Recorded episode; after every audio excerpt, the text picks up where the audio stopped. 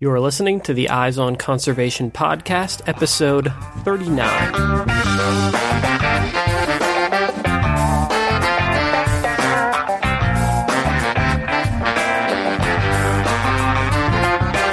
Welcome to the Eyes on Conservation podcast, where we bring you engaging conversations about wildlife conservation from all across the globe. I'm your host, Matt Podolsky. Today in the show, we're talking with the director of the American Kestrel Partnership, Chris McClure. Chris is a fellow Boise resident, and I was fortunate enough to work with him on the research project that brought him to Boise, the Phantom Road research. This widely publicized research proved that road noise has negative impacts on migrating birds. You can see Chris in our Phantom Road video, and you can hear his collaborators in episodes 32 and 37 of the podcast talking about this project in great detail. But today, we'll be focusing on the American Kestrel and Chris's new role as the director of this continent wide citizen science based project, the American Kestrel Partnership. We'll also be introducing a fascinating new research project on the American kestrel, one that holds the potential to finally determine the cause or causes behind kestrel population declines. For those of you who listened to last week's interview with UCLA researcher Kristen Ruegg, you'll recognize the mention of the Bird Genoscape project in here. Yes, this is the same new genetic mapping technique that we discussed last week, and over the course of the next three weeks, we'll be hearing from a variety of biologists who are all working with this same species, our smallest falcon, the American kestrel. You'll also notice that we've released a new short film about this exciting new kestrel research project. So be sure to check out the show notes page for this episode where you can watch this new video and find links to learn more about the Peregrine Fund's American Kestrel Partnership. Those show notes can be found at wildlensinc.org slash EOC39. Now let's jump into this interview. All right, I'm here with Chris McClure, who is the director of the American Kestrel Partnership, which is a project of the Peregrine Fund. How you doing, Chris? Good. Thanks for having me in. Yeah, you bet. Thanks for coming in and uh, being a part of the podcast here.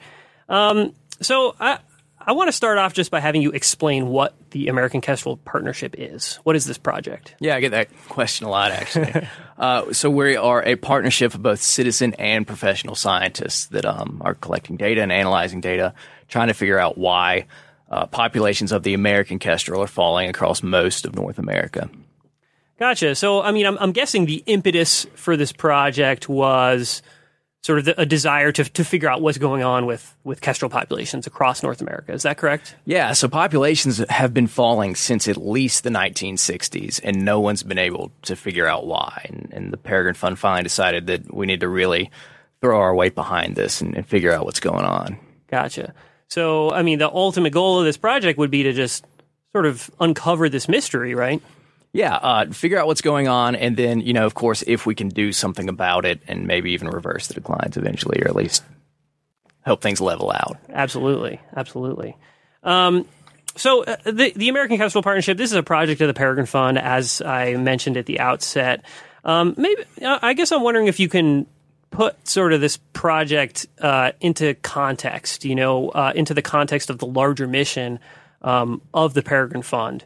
Sure. Well, the uh, the Peregrine Fund goes to work when birds of prey are when their populations are in trouble, and so this could be anything from uh, the peregrine falcon when it was endangered and really needed intense help, or something like the American kestrel that's still relatively abundant, but it's been declining for decades, and we can't just let the declines keep happening. Uh, so with the kestrel, we're trying to keep this species common.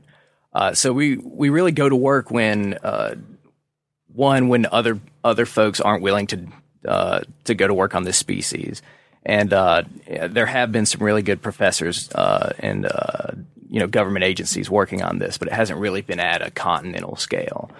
And so the Peregrine Fund decided that we needed to take this on and uh, make this our mission to figure out what's going on. This new project, the American Kestrel Partnership, um, it, it it's taken a, a really interesting citizen science based approach, as you mentioned at the outset, towards uh, sort of uncovering this mystery and then also taking that next step of figuring out how to recover these populations.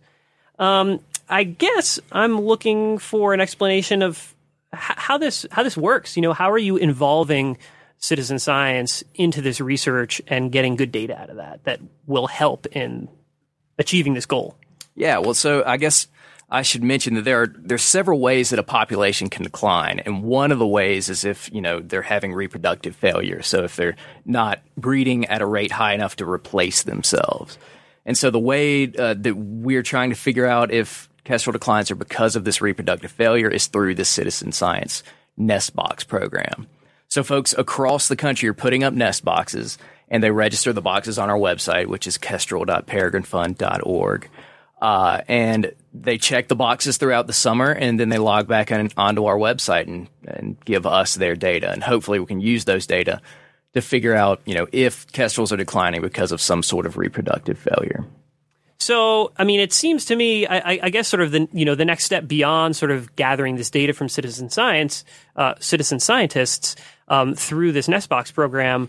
Um, I mean, I guess I'm wondering if the fact that we're putting you know that uh, you're having citizen science put up all these nest boxes. I mean, you're creating nesting habitat for the species, right? I mean, does are you hoping that this will have an impact in the recovery effort as well? Well, uh, that's actually kind of a uh, to debate. There's certainly in areas where cavities are limiting, but there's pretty good evidence that in most areas cavities aren't limiting for the species. So there's a lot of nest box programs that have been up out there for decades and what they're saying is occupancy is declining, uh, which means that there are open cavities there. The birds just aren't around to take them.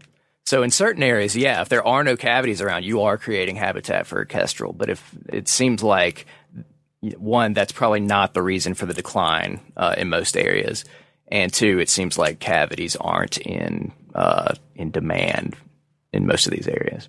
Gotcha. But I mean, you bring up this interesting point, right? Which is that there's you know, this is a species that's very widespread. It's mm-hmm. found pretty much all across North America, um, and there might be different factors impacting different populations in different parts of the con- uh, North America, right? Yeah, totally. So uh, one of the the hypotheses that I hear the most is that it's Cooper's hawk predation causing kestrel decline. So, uh, for those that don't know, Cooper's hawks have been making a comeback in recent years, especially in the eastern United States. And one of the ideas is that these Cooper hawks are eating these juvenile American kestrels the second they leave the box. Uh, that that's been sort of tested range wide, looking at Christmas bird count and uh, uh, breeding bird survey data, and there doesn't seem to be any correlation between the trend of the two species. Uh, and in areas like the Yukon, where there are no Cooper's hawks, uh, kestrels are still declining. Hmm. But that doesn't mean that in areas like the northeast U.S., where you know there's a ton of Cooper's hawks now, where there used to not be, and there's barely any kestrels anymore, that you know Cooper's hawks can't be exas- exacerbating uh, the problem, and you know that maybe in that area they're a problem, whereas you know in the Yukon it's something else going on. So it could be it could be a really messy situation where kestrels are are declining for different re- reasons in different areas.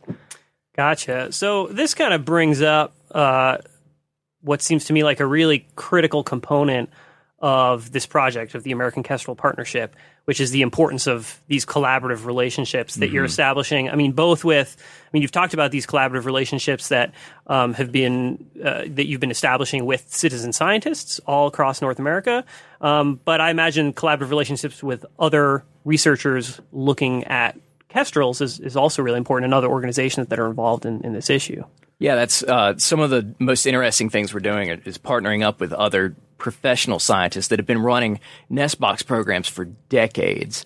And uh, one of the real cool things we're doing is we're getting uh, these different Nestbox programs from across the country, and we're comparing the demography of these programs uh, between each other. And so we can say, well, in these declining populations, uh, reproductive rate is very low, whereas across all these sites, you know, survival seems to be about the same. So at least in these declining sites, it seems like it's reproductive failure. Uh, so we can actually, you know, compare across growing and, and, declining populations to try to figure out what you know vital rates or demographic rates are being depressed and causing these population declines. How long has this project been going on? Um, the American Kestrel Partnership. How, how long have has the Peregrine Fund been working on this? Yeah, so we started in 2012. Okay. So we're, we're actually a pretty new program. Gotcha. So I guess I'm curious to hear about what what that process was like as far as um, bringing all of these uh, kestrel researchers on board, right, and also reaching out to all these citizen scientists. Um, I mean, you're trying to uh, you're trying to answer answer this very big picture question. You know, what's happening to the species all across the continent? Um, I mean, what was it like trying to you know bringing all those folks on board? And I mean, are, are, are you still working on, on that? Still trying to sort of bring folks into the fold?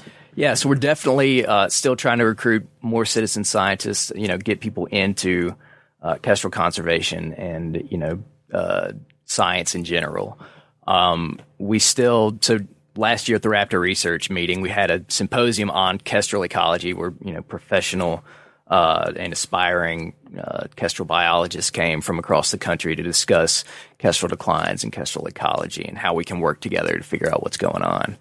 Uh, in 2012, when we first started everything, I actually wasn't there, uh, but the founding director put together a big kestrel conference up uh, at the Peregrine Funds World Center for Birds of Prey and invited kestrel research from researchers from all across the Western Hemisphere to get together and figure out what's going on and figure out how everyone's going to collaborate on these efforts. And and uh, the founding director put a lot of work into uh, also establishing the citizen science program. So there's actually a lot of amateur nest box programs around the country, and he did a great job recruiting them and, and sort of putting all these data into one database to figure out what's going on with the reproduction of the American kestrel.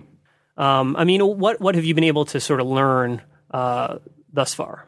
one of the great things we learned is uh, there's so many kestrel nest boxes already out there. So usually, you know, we don't have to ask people to put up nest boxes. It's just if you've already got one, register and and let us know what's going on with it. So there's, you know, we've got thousands of nest boxes across the country now that we didn't ask people to put up. People had just already had up, and that's it's pretty cool to see that many people were already into kestrels, and now we can galvanize that that group and you know and show them the plight of the American kestrel and how they can help in figuring out what's going on.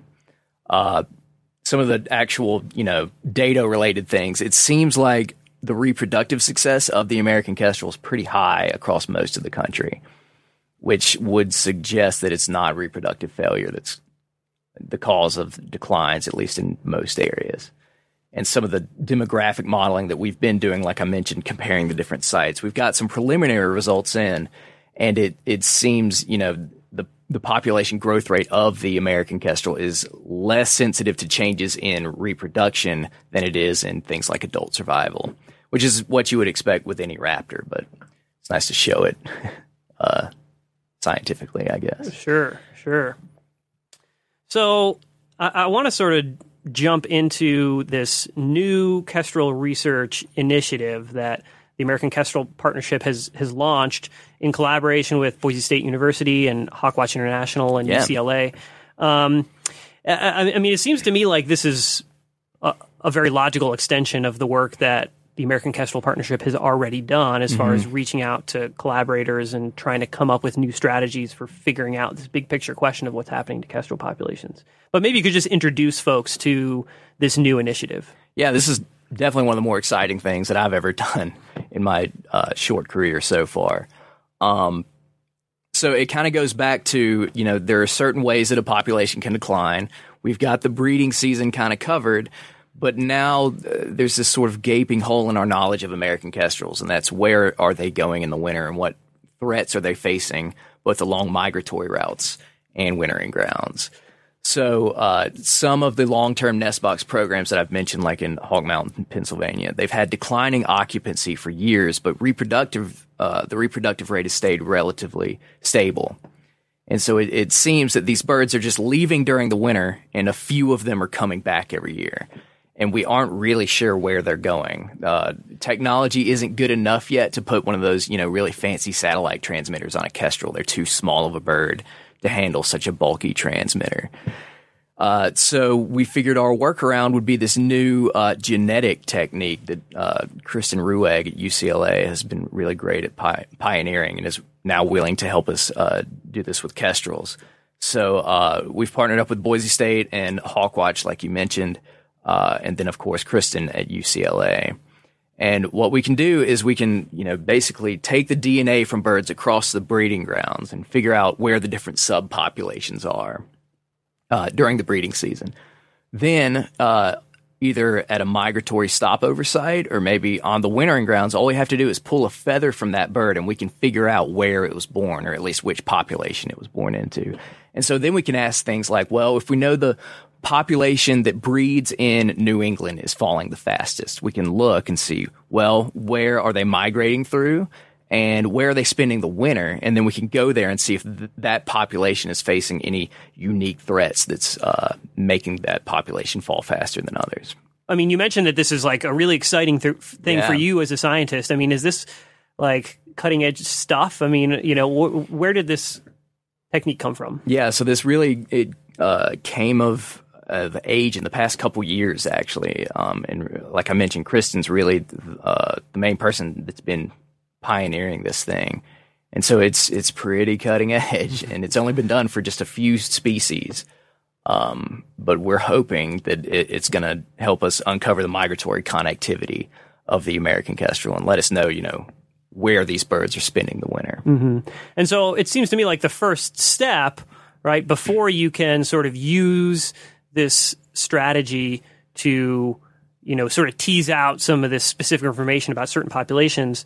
Um, I mean, you'd have to build a map, right? You'd have to know sort of the uh, what the genetic markers are for each individual population of ke- of American kestrel all right. across the continent, right? Yeah. So there's a big sort of effort that has to take place before you can sort of use it to figure out what's happening with kestrel populations. Yeah, and so we've already uh, so to create that breeding grounds map, you have to you know take blood. Uh, blood samples from kestrels in all of these areas where you think it, the uh, subpopulations might be a little bit different. And so uh, we've actually collected most of the blood for that uh, initial map. Uh, we've got it from you know, several areas across you know, the United States, Canada, and even Alaska. And uh, so we're going to be, you know, genotyping those the birds from those different areas, and hopefully we can map out where the different populations are. So the first step is to create this this basically like a genetic map for the species, right? Yeah. Um, and you said that a lot of that work has already been done, right? Um, well, the field work, none of the you know genetics have been analyzed. Okay, So I gotcha. that's the, honestly the easy part is just calling up your friends and getting them to you know send you the blood samples.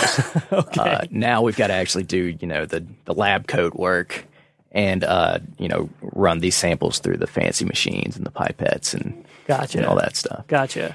And then once that sort of lab work is done and this genetic map for kestrel populations has been created, what would that next step be? So once we have the map figured out, uh, then, uh, like I said, all we'll need is a feather pulled from a bird from any location, and we'll we'll know which breeding population it's from. And so this is really where uh, the folks at Hawkwatch come and play a huge part. Is that you know they're trapping these hawks across the country, right, or at least across the western United States. And uh, you know, so when when a, a kestrel flies into one of their traps, they just pull one of the feathers, and we have a sample, and we'll be able to figure out where it's coming through. So they they'll be able to figure out where the birds coming through their trap sites uh, were actually born, and that that's going to be pretty cool information for them and for us. Uh, because they'll know which populations they sample at their uh, trap sites, and we'll know what the migratory connectivity of those populations is. Right. So they can sort of take those feather samples and then analyze it, compare it to this existing genetic map, and then they can figure out, like, oh, hey, this year we're getting more kestrels or fewer kestrels coming from this particular breeding population. Um, and they'll know that even though they're not actually trapping them at their breeding location. Exactly. Yeah. And they'll even be able to say, well, this population comes through early in the migration season, and then this population comes through later. So they can- they can even look at like the phenology or like the seasonal differences between different populations in different areas or different latitudes, different you know even uh, I don't know uh, bird conservation areas, physiographic regions, things like that. Sure, sure. And then that next step would be figuring out like which populations need the most help, right? Which populations are declining um, at sort of uh, the most alarming rate, um, and and and then sort of figuring out what you know what can be done to, to address that. Exactly. So if you know if all the populations that are declining really fast go through this one migratory corridor, well, we need to check out that corridor and see if there's something special going on there that's affecting kestrel survival. Mm-hmm. So what about the wintering grounds for kestrels? Um, I mean, we're creating this map. I mean, this is this is like a breeding grounds map, right? So we can track the birds back. I mean, does it work both ways? Yeah, so we're also planning, in addition to the you know uh, Hawkwatch trapping sites for migration, we're also going to you know go down uh, to uh, su- the southern U.S., Mexico, uh, the Caribbean, things like that, and sample the birds down there. And so you know we can just catch a bird, pull its feather, and figure out you know where it came from, or at least where it was born, hopefully. Uh, and so we'll have this basically year long picture of American kestrel distribution. We'll know uh, where the birds were born during the breeding season, where they migrate through, and where they spend the winter. And hopefully that'll give us a, a good enough uh, picture of where the birds are going through that we can figure out. You know, if certain populations are facing thir- certain threats uh, in certain areas. You, used an example of you know kestrel populations in the Northeast, and you know some of the ideas of what might be impacting those kestrel populations, but how you know the the big question is where they go to spend the winter. Mm-hmm. Um, I mean, is that going to have to sort of be trial and error, sort of figuring out? You know, I mean, can you can you take a blood sample and figure out where they're wintering, or you have to, or it only works in the opposite way, right? It, uh, we're doing it in the opposite way. So we okay. figure out the breeding season map 1st and mm-hmm. then so everything becomes in reference to that breeding season map. Gotcha. And so when we pull a feather from a bird in the wintering grounds, we're basically going to place it into the breeding season map gotcha. uh, as to where it was born. Right, right. Okay. And then eventually, you know, once you get enough samples, you'll have a pretty complete picture of you know where all these different populations are going. And, we hope so. Yeah, yeah. yeah. Um, kestrel biology is pretty messy though, so not not all populations migrate, and some only migrate during bad winters, or and and so it's it's a pretty messy uh, undertaking, I think. So, uh, like the the kestrels here in Boise, some migrate south, some don't. So it's it's it's going to be really fascinating to look at the genetics and how that all pans out between you know non-migratory populations versus migratory ones, and and the ones that migrate even farther than other populations and things like that. Right, and I imagine a lot of that stuff is going to be changing as climate change sort of has an impact on all of these ecosystems. You know, may, maybe fewer individuals from some of these populations will start migrating as winters become warmer. Um, yeah. So, so as winters have gotten warmer, um, the birds don't migrate as much and they don't migrate as far. Mm. And so, um, actually, Neil Paprocki, who's now at Hawkwatch, when he was at Boise State, um, he was looking at how kestrels, the kestrel's winter distribution has actually shifted northward a little bit. And uh, because some of these populations aren't migrating anymore, that means they're on the breeding grounds earlier, and so they can breed earlier. So actually, the kestrel's breeding date has moved has shifted earlier uh, for uh, at least the population here in Boise and probably elsewhere. Hmm. I mean, that, to me that makes it seem like there's. Um, I mean, you're almost like fighting against time here, right? I mean, to get this map in place and to figure out what's happening now, you know, at the current state as fast as possible so that, you know, you can understand um, what's happening as these changes start to take place, right? Yeah, when like I mentioned, Hawkwatch is going to be able to figure out when populations are coming through relative to each other, mm-hmm. and we'll be able to, you know, if if they're taking these feathers year after year, figure out, you know, if there's a shift in the timing for each of these populations. Mm-hmm what has to happen to get this project up off the ground? uh, well, uh, much like anything in science, we need money to do it. Right. um, so, and and really, for a project of this scope, it's it, we don't need that much money to get it off the ground. Uh, you know, these genetic sampling techniques are getting cheaper and cheaper as you know technology moves forward. And uh, like I mentioned, we've got the world expert in this, uh, Kristen Ruegg who's who's helping us out. So I, I, think with this partnership that we've put together, we can actually do a great job at a fairly decent cost. Uh, the American Kestrel Partnership, um, you know, along with you know uh, working with um, its its partner organizations in this project, Hawkwatch International and Boise State and UCLA, um, has just launched this crowdsource funding campaign. I mean, is that sort of like seed money, like the initial money that you need to sort of get this project up and going? Yeah, so this this money will go towards analyzing those blood samples and creating that initial breeding grounds map. And that's really where most of the hard work is is you know analyzing the blood and and building this map. And once we've got that set, the rest of it will sort of fall into place. How can folks uh, learn more about this and get involved?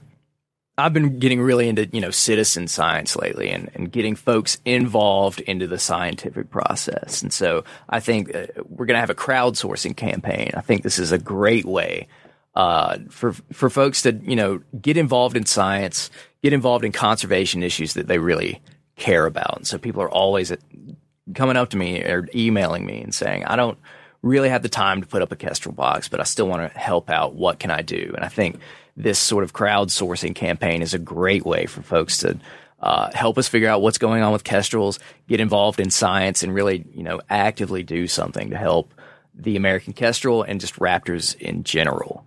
Uh, this is and and getting get involved with what I think is a really cutting edge project that's going to be impactful. Awesome. So, where can folks go to learn about this campaign and you know make a pledge or share it with their friends? Yeah, so you can uh, check out kestrel.peregrinefund.org. That's the website for the American Kestrel Partnership. But you can also check out our Facebook page, our Twitter feed, uh, and of course the Peregrine Fund's website and the Peregrine Fund's social medias. Uh, a buzz about it right now. Fantastic, fantastic. Yeah, and we'll certainly have links to that campaign um, on the show notes for this episode as Great. well, so you can find that there. Um, you know, we've talked about folks out there putting up nest boxes and sort of pr- actively participating in the research in that way. Um, and now there's also this way for folks to sort of, you know, directly contribute to um, sort of this next step of kestrel research and you know this sort of big project to figure out what's happening on a Yeah. continent-wide scale. Um, is there anything else you can point to? Uh, so many folks don't know that the, the Treasure Valley here around Boise is home to one of the longest running kestrel nest box programs in the world. It's uh, it's been run by uh, Karen Steenhof at USGS and now Julie Heath at BSU. And so you know, folks in the Treasure Valley. You know, often want to put up a nest box, uh, but we don't really need more nest boxes here in the Treasure Valley. It's kind of saturated right now. Right. So, uh, you know, instead we we uh, we created this adopt a box program, and so you know, people adopt one of Julie Heath's nest boxes, and we send them updates on you know how many eggs there are, uh, how many hatched. Uh, and it, it's a way that people in the Treasure Valley can directly get involved with kestrel research and, and conservation. Awesome. That's fantastic.